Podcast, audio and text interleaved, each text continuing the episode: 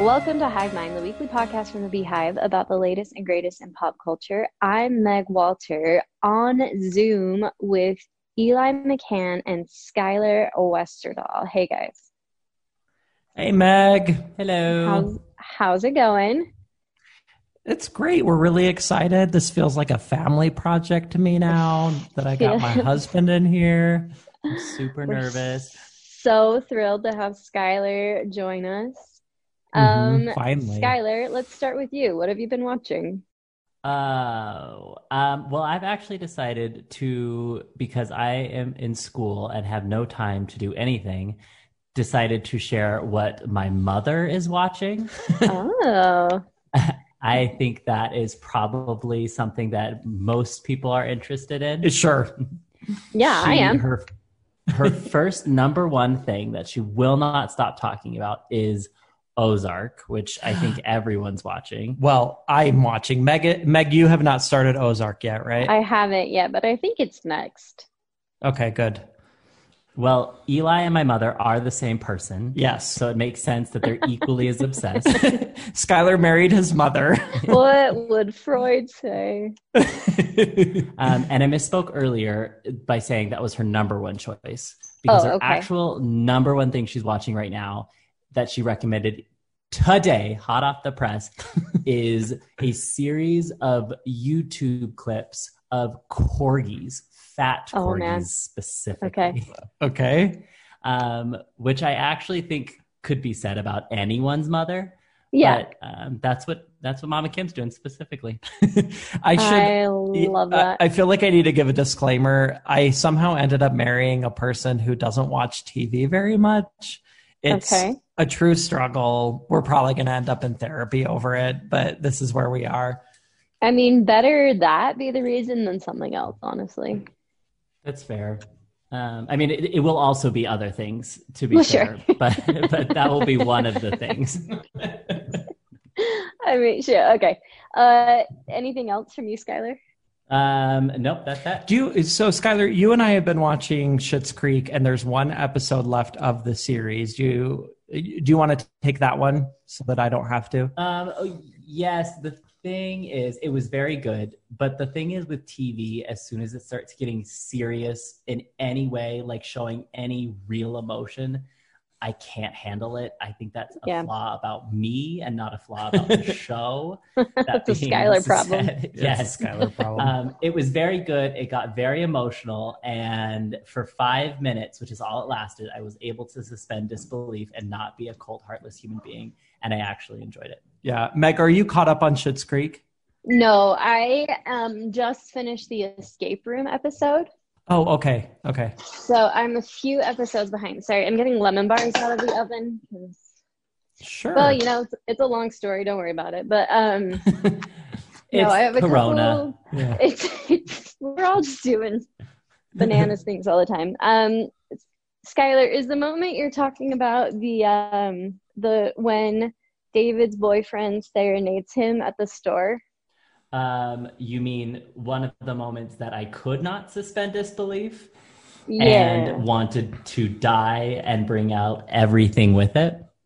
So there have been so many people who like look to that moment as one of the great moments at the of the show, and that Oof. moment made me want to crawl out of my skin. I it's hated so it bad. So much. Yeah, it's so bad. It that like I love the show so much that I won't stop watching it no matter what happens. If it was any less of a show, that would have I would have jumped ship at that point. Can I tell you my unpopular opinion? Yes. I don't really like Patrick and David together. Oh, that's what Okay, Eli just Meg, said. I hate Patrick and David together. Every week I'm I, I like it's I like I like all of the characters and the storylines enough that like I really enjoy watching the show. But every week when Skylar and I watch it together, I say like, am I a heartless person that like I don't care about this relationship and I don't believe it because I feel like they're so mean to each other and also I feel like they don't belong together at all. Like I don't believe it as a relationship. You know what's Yeah, they- funny They though? don't seem compatible at all. No. I have had multiple friends say that me and Eli are that couple. It kind of, but it kind of pisses me No. off. yes. It pisses me off because I feel like people who say that it's because they don't have any exposure to gay relationships in their life. And so they see like a TV show that has a gay relationship and they're like, oh, therefore. But like, imagine if I just like picked some like any straight couple on TV and was like, Megan Steven, which one of you is which of those people in that relationship? She's obviously Moira. Yeah. Obviously. it's so annoying to me and like uh, so i don't know i watched their relationship and i've had multiple friends reach out to me and be like which one of you is the david and which one of you is the patrick and i'm like Nope. hopefully neither of us is either because that relationship will not last they're terrible to each other They're terrible to each other. Patrick just seems to be like rolling his eyes at David all the time. And like vice versa too. And I'm like, what do I don't like this. This makes me uncomfortable. right To Right. give you some background, I just pointed at Eli and said that Eli does this, and he rolled his eyes and said, No, I don't. Mouthed, No, I don't. All right, let's move on. Um Eli, what have you been watching? What have I been watching? Okay, so besides Survivor, which we're going to talk about, um, Yeah. because Skylar and I have actually been binge watching old seasons because we can't get enough of season 40, which is airing. Um, I finished Ozark season three. I would so strongly recommend people watch Ozark if you can handle like a show about drugs and violence. It is excellent. Uh, I rewatched Fleabag uh, over the Oh, last really? few days. Yeah, and I was kind of surprised. I, I forgot how short of a series it is. Yeah.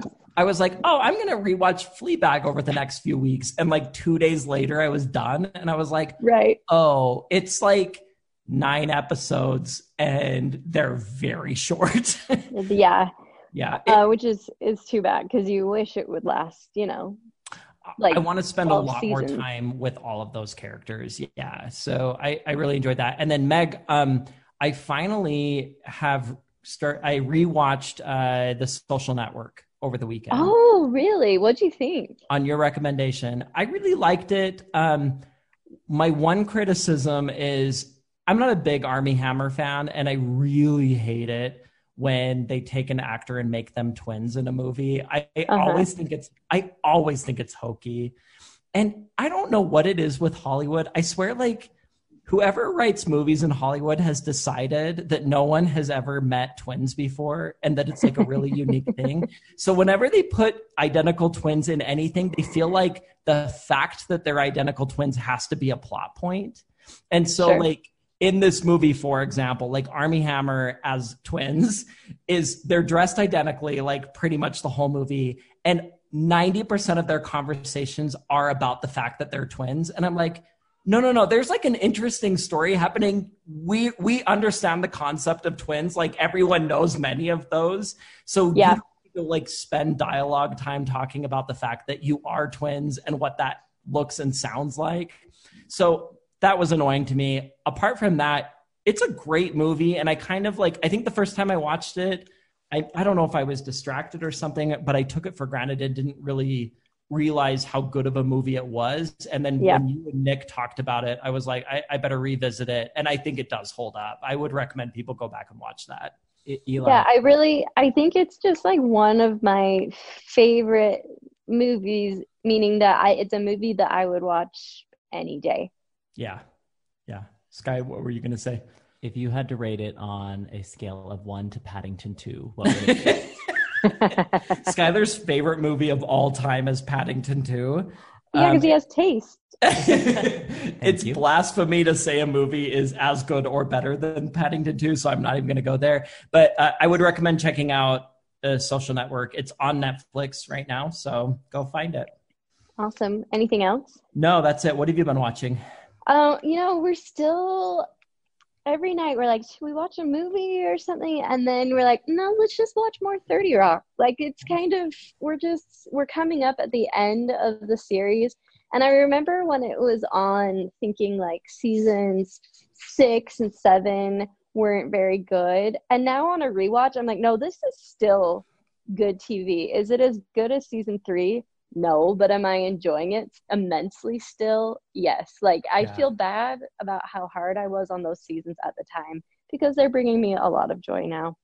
Yeah. Um, also, I've already mentioned this, but the Amazon series Making the Cut with Heidi Klum and Tim Gunn is actually really fun to watch. It's like Project Runway got a ton of money and hired a really good camera crew to do their show.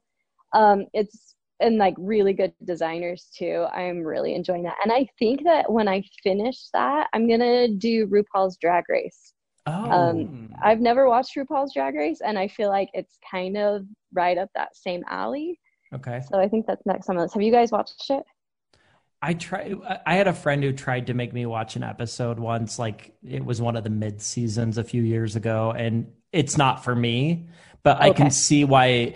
I, I I generally am not a big reality TV fan, and so there it has to be something very unique for me to like care about it. But I can see why people would be into it.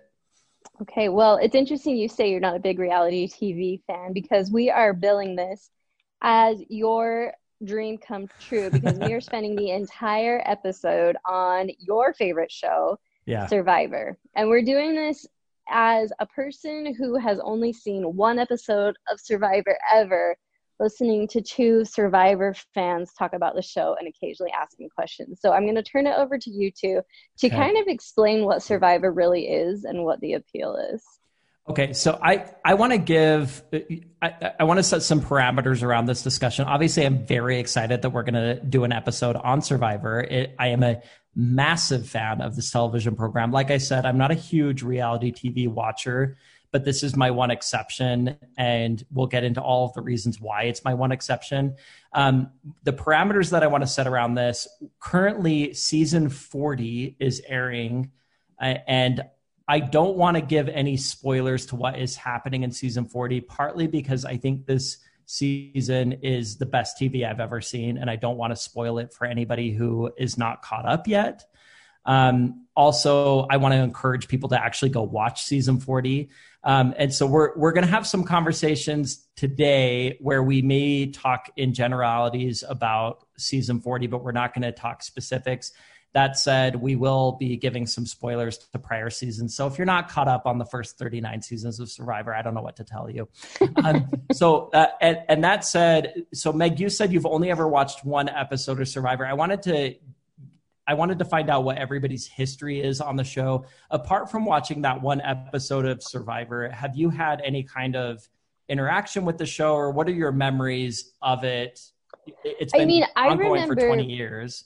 Yeah, I remember um, when it the show premiered because it was kind of like the uh, beyond like Real World and um, what's the one where they all live together on MTV? That was How- the the real world. oh wait, Road Rules. is the other Road rules. Yeah. Um, but besides those two, Survivor was like the first like big reality show to hit public consciousness. I feel like, and so it was a big deal when it premiered. And I remember a lot of the contestants being on late night shows.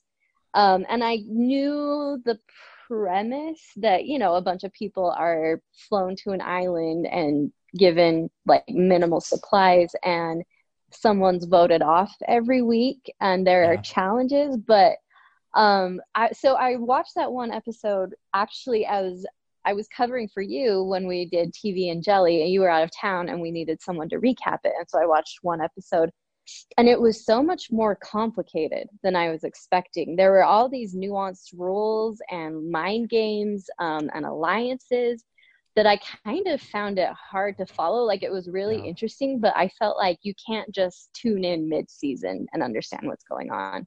Not anymore. Yeah. Yeah. I think that's true. Skylar, what is your history on the show? Well, I watched it when it just came out. My parents were watching it because I think, like Meg, it was everywhere. It was Yeah. people were talking about it. The rat versus the snake scene was was huge, Iconic. Yeah. Uh-huh. In And- season one. Yeah, and so I uh, mostly knew it from that, and then I didn't really do anything except for now and then my parents would have it on, and finally when I moved in with you, you had it on, and at first I tried not to watch it, but it's just too compelling. It draws you in. Yeah. yeah. And so Skylar has become a super fan to the point that he's this season he has had to take breaks already because if he watches an episode, it keeps him up all night because it stresses him out too much. Legitimately, Meg, Whoa. I have to Nope. take like Benadryl to get to sleep. After Okay, but like, explain that to me. What's Okay. stressful about we're it? we're gonna get to that for sure. Okay. I I want to start by like giving a little bit of kind of a background on the show, and I I did some research specifically for this podcast to to kind of give a history on what what this show was when it started and what it's become and why it matters to so many people. And it's a super fascinating history. So Meg, like you said, when Survivor premiered in 2000 there was reality TV was not really a thing yet. MTV had a couple of shows with like young people living together or playing games, but like there wasn't really that much structure beyond that. And so what happened is Jeff Probst, who still hosts the show to this day, came up with this idea and he he thought like it would be really interesting as sort of a social game or like a social experiment to put a bunch of strangers from all walks of life on an island together and see how they interact with one another. And every day we'll just have them vote one after another out. And it'll be interesting to kind of see like what kinds of friendships form from that. And Okay, can I stop you real quick? Yeah. So it's every day someone's voted out. Just about every day. The show, each season goes for 40 days, and there are usually about 20 contestants. So Okay. it, it probably averages about to about every other day that somebody's getting voted out. And um, and they do it at night. And when the show first started, Jeff Probst actually thought this was just going to be like an interesting documentary. He did not even think about it as a competition or a game. And he Okay. thought, you know, it, it this and he has said in later interviews, oh, this would be a you know, I thought this would be a really interesting thing and that not very many people would tune into this but like people who are interested in documentaries would wa- kind of want to see what that spo- social experiment looks like. And then he thought literally he thought npr would contact him and be like let's do some stories on this and that he would work for npr for the rest of his life. He like legitimately thought that that was his career path. And so so they start this season one and if you watch season one it- from a, from the perspective of anyone who has any awareness of what reality television and reality like competition shows are like today, it is a super fascinating thing. Last year, Skylar and I rewatched season one, and we were blown away. Episode one, it it is filmed like a documentary. Like there are these people on the beach. There are voiceovers where Jeff Probst is like, "The survivors today are going to try and figure out how to fire. And like there's no game in it at all. They're just like kind of living. And they had put this prize at the end and said whoever makes it to the end will get a million dollars because they wanted to incentivize people to actually stick it out because otherwise people would just quit because it sucks. Like it's so miserable to do this thing. But what happened was this one guy richard hatch the, the naked gay- guy. the naked gay guy that we Yeah. knew in, in 2000 about halfway through the season suddenly figured out that if he could outwit the other people who were on the island with him he would get a million dollars at the end of this. And the producers legitimately did not think about this as a possibility. When they created this show, they legitimately thought this was only going to be a documentary where people kind of like played with one another and then whoever made it to the end would get some money and everybody would hug each other and it would be like a big hurrah. And so okay the- oh, sorry to cut you off here but mm-hmm. like they just they there had to be one person at the end right?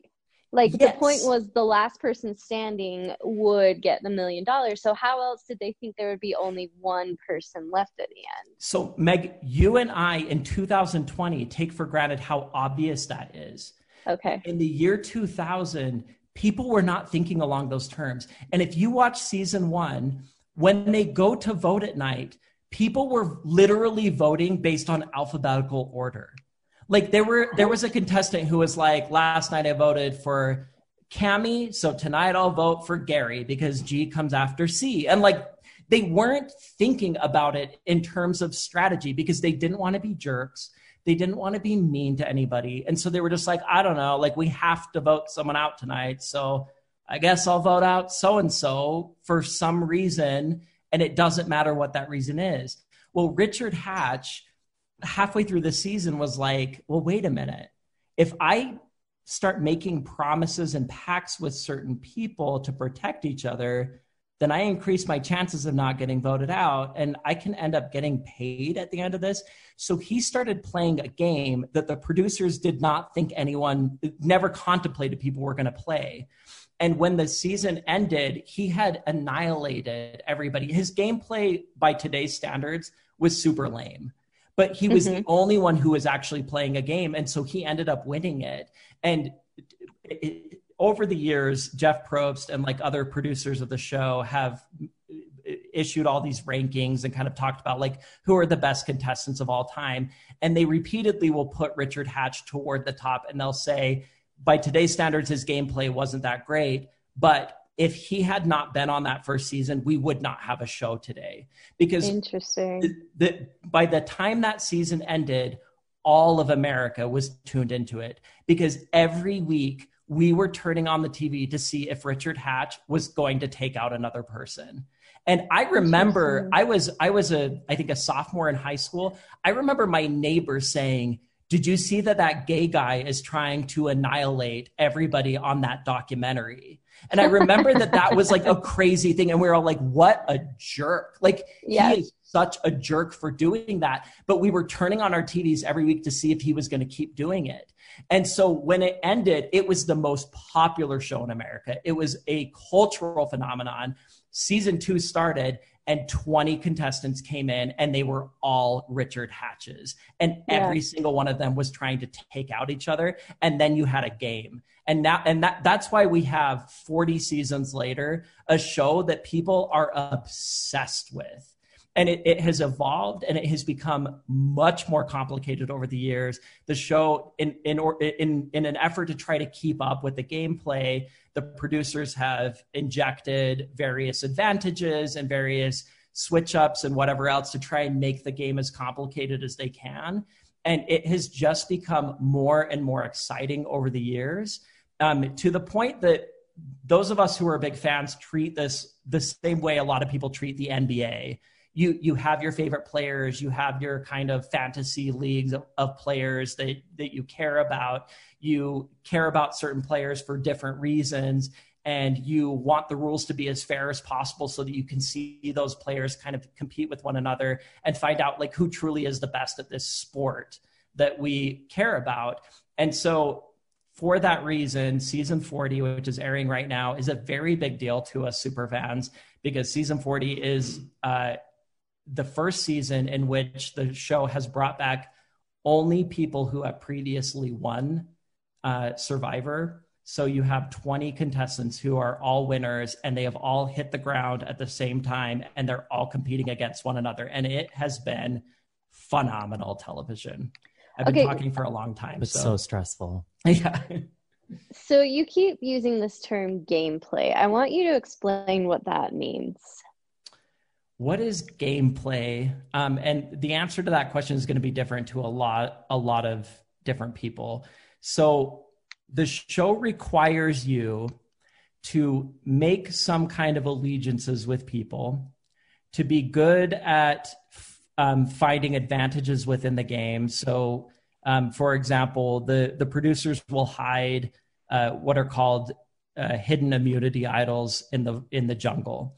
And okay. if you go and find one of those, you can, uh, when you get to tribal council, before people go and vote, you can pull it out and play it for yourself or for someone else. And that will protect you or whoever you play it for from the vote that night. And so finding those advantages and playing them at the right time is part of your strategic game. You have to you have to figure out how to get rid of your opponents, but not to the point that you make them mad enough because in the end whoever makes it to the final two or three have to sit in front of a jury of all the people who played the game that season and get them to vote for them as the winner. And so there's a lot of kind of social strategy that goes along throughout the game. Skylar and i actually have some different opinions about who is a good strategic player and what a good like social game looks like.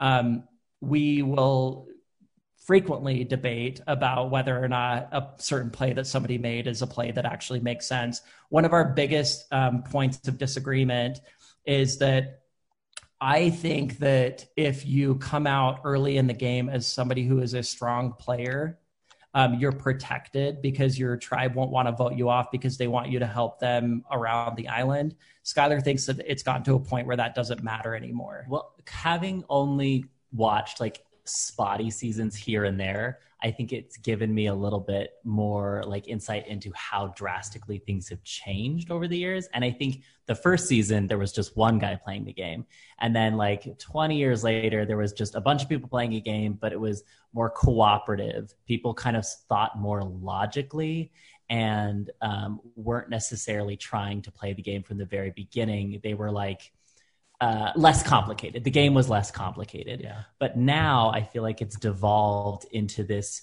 almost like pure chaos situation where you're not, if you are perceived as good in any way, or honestly, if you're just perceived, if you're noticed, it's like, like chaos. Like people just like bing, bing, bing, bing, notice you and you get votes and you get out as soon as So- you get attention. Yeah. So flying under the radar is to your advantage. That's what I think. Yes. His, Okay. Historically, flying under the radar has been a good um, positive thing for about half of the season. Mhm. But then the second half of the season, you have to make what are what people refer to as quote unquote big moves. Mhm. because in the end a jury is going to vote for whoever they want to win in early early seasons um, the jury voted for whoever they thought was the nicest person and that was typically the case if, if you got to the end and you did stuff to get people out they would be like you're a jerk and you were mean and yada yada yada in later seasons the, when the jury gets to the end the jury is more aware that this is a game and so they'll get to the end and be like, oh, you like blindsided me and you took out so and so. Like you played this game hard. You were very strategic. You were very smart about it. And I'm going to reward you and I'm going to vote for you as winner. And so it's still a super fine line to walk because you have to figure out a way to convince the people who are deciding in the end who's going to win that you that you're a smart and strategic player, but you have to do that without getting too personal to the point that in the end they're like, I don't want to reward you because I, I think you're an ass, you know? It's still a balancing act, but the balancing act has t- shifted to are you good at the game? Yeah. Interesting. Yeah. Uh, I'm gonna be honest with you and tell you that the whole time you've been describing this, I've been thinking of MILF Island Um, and how accurate it seems that parody actually is. Um, But also, I mean, it's I don't know. I just I've always kind of written Survivor off as like a reality show, one of many. But uh, it sounds like there are very compelling reasons to watch. It sounds more than anything like it's an interesting observation of psychology. You know, I what, you can learn a lot from certain reality TV shows. I have said this from the beginning, and this isn't just Survivor. I'm going to put a plug in for America's Next Top Model. Oh no, America's Next Top Model is probably the best reality show we've ever had. and a true study on like group dynamics and it's oftentimes you have one person out of the blue that just like as soon as you get a critical mass people in the house don't like that person and i feel like Yeah. survivor is that but like more of that and less pretty photo shoots which is a downside What, What- about makeovers? Do they do insane No, makeovers at any point? of. no. So sometimes they take a after bath after people get voted Whoa. out, they get to go have a bath. And so when they like show back up on the show after having bathed, we're always like, "Oh, she looks she cleaned up," but she literally cleaned up. yeah Um, you know, one thing that I'll say about Survivor that I think makes it a better reality program than most is including antm is you have a lot of reality programs that are that are solely there for just entertainment. So like what whatever the producers have to do to make it like fun for people to watch while drinking a bottle of wine, that like that's all they want to do. And I and I don't fault them for that. Like that's what TV is. Survivor is a show where you have producers and Jeff Probst in particular who legitimately care about this as a game. And they to a point that like it's probably obsessive. And they try so hard not to interfere with the production of the show and and i think for that reason it ends up feeling a little bit different than a lot of reality programming where they're just they're setting a scene and they're just trying to capture what happens. And they because they care so much about this as a game and because they are trying to make it so fair as a game they try not to interfere with the game at all. And i think that you end up getting a more authentic response from that. So I was just right before we recorded this, I was just watching the last episode of Instant Hotel, which is a show I absolutely love, but it mm-hmm. feels very massaged by by the producers. Like almost like when people are fighting about things, it's like, oh, the producers are trying to get them to fight about that. Oh, they told them to say this. Oh, they told them to do this and that. Survivor sort of feels on the other end of the spectrum where producers are trying to back off as much as they possibly can and just let people do their thing. And sometimes that makes for great television and sometimes it's boring. But like yeah. is what it is and like the the authenticity of that is what like keeps a lot of people drawn back in because they don't feel like they're being manipulated. They they feel like they're watching people do a thing and sometimes the result of that thing is super disappointing as a fan. It's how i imagine sports would be. It's a game. It's authentic. Sure. It kind of feels that way. Um you know one of the great everybody has their like favorite survivor players Skylar and I, our personal favorite Survivor player of all time is a woman named Parvati, who is frequently, if you if you look up online, like she is listed as typically kind of the consensus is she's the best Survivor player of all time. Um, she's always listed in the top two or three of like the ranking of like Survivor players, and um, she she's somebody who is she's currently playing in season forty. She has this is her fourth season, and she has like she showed up on the show in like season eight or nine so very early on. She was in her early 20s she was very pretty. She's very flirtatious. And people thought she was really dumb. And so they they just completely took her for granted. And as it turned out she's a, an absolute genius and has this incredible social awareness and season after season they brought her back and she has just kind of annihilated people as she's come back. And and so like you have situations like this where you can watch a player and like see somebody that's like that's like somebody that I know who is finding themselves right in the middle of TV and finding a way to be like this really impressive like kind of cool person. And it's sort of inspiring to see that sort of thing happen as a viewer. Mm-hmm. um, skylar loves parvati so much that he that's the reason why he can't sleep after he watches episodes actually because he gets stressed about her. I care so much about her. Like if i were on the show with her i would just i would actively work to make sure she won and not me.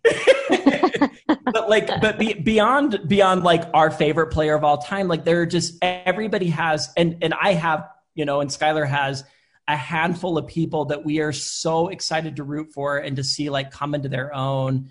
And everybody has like these kinds of players. And i think that's what makes the show so exciting is like it feels like real people that you know in your life showing up to this crazy experience and figuring out how to like become better people and do this game better through it and it, it's a, it's weirdly inspiring it's like a very happy kind of fun thing to experience and and play with. I actually think I don't watch it for inspiration because I will never be. Well, I don't relate to any of those people. Yeah. Like I will never be on the beach without bathing for 49 days. I like it when it's someone who's so good from the very beginning that it's just crushing everyone. It's not so much inspirational, it's more just uh fun to watch. Yes, entertaining. Yeah. Yeah. Well, guys, uh, unfortunately, we only have 40 minutes because of the Zoom restrictions, but I, for one, have learned a lot. Um, and I, I really do think I'm going to watch. I think, I, am I okay if I start with season 40? Yeah. So, Meg, I think you should start with season 40 because I don't trust that you're going to like go back and watch other seasons. And I want you no. to just start it. Like, honestly, you will love it if anybody is looking for some binges right now, I would strongly suggest you start with season 16 and then do season okay. 20 and then watch season 40. If you want to watch more seasons, email me and I will give you a full list of like what to watch and what not to watch. Awesome. Well, thank you so much, uh, Eli and Skylar. Skylar, it's been a real pleasure to have you join us. Um, everybody, we'll be back next week talking about something amazing, and we'll see you then. Thanks.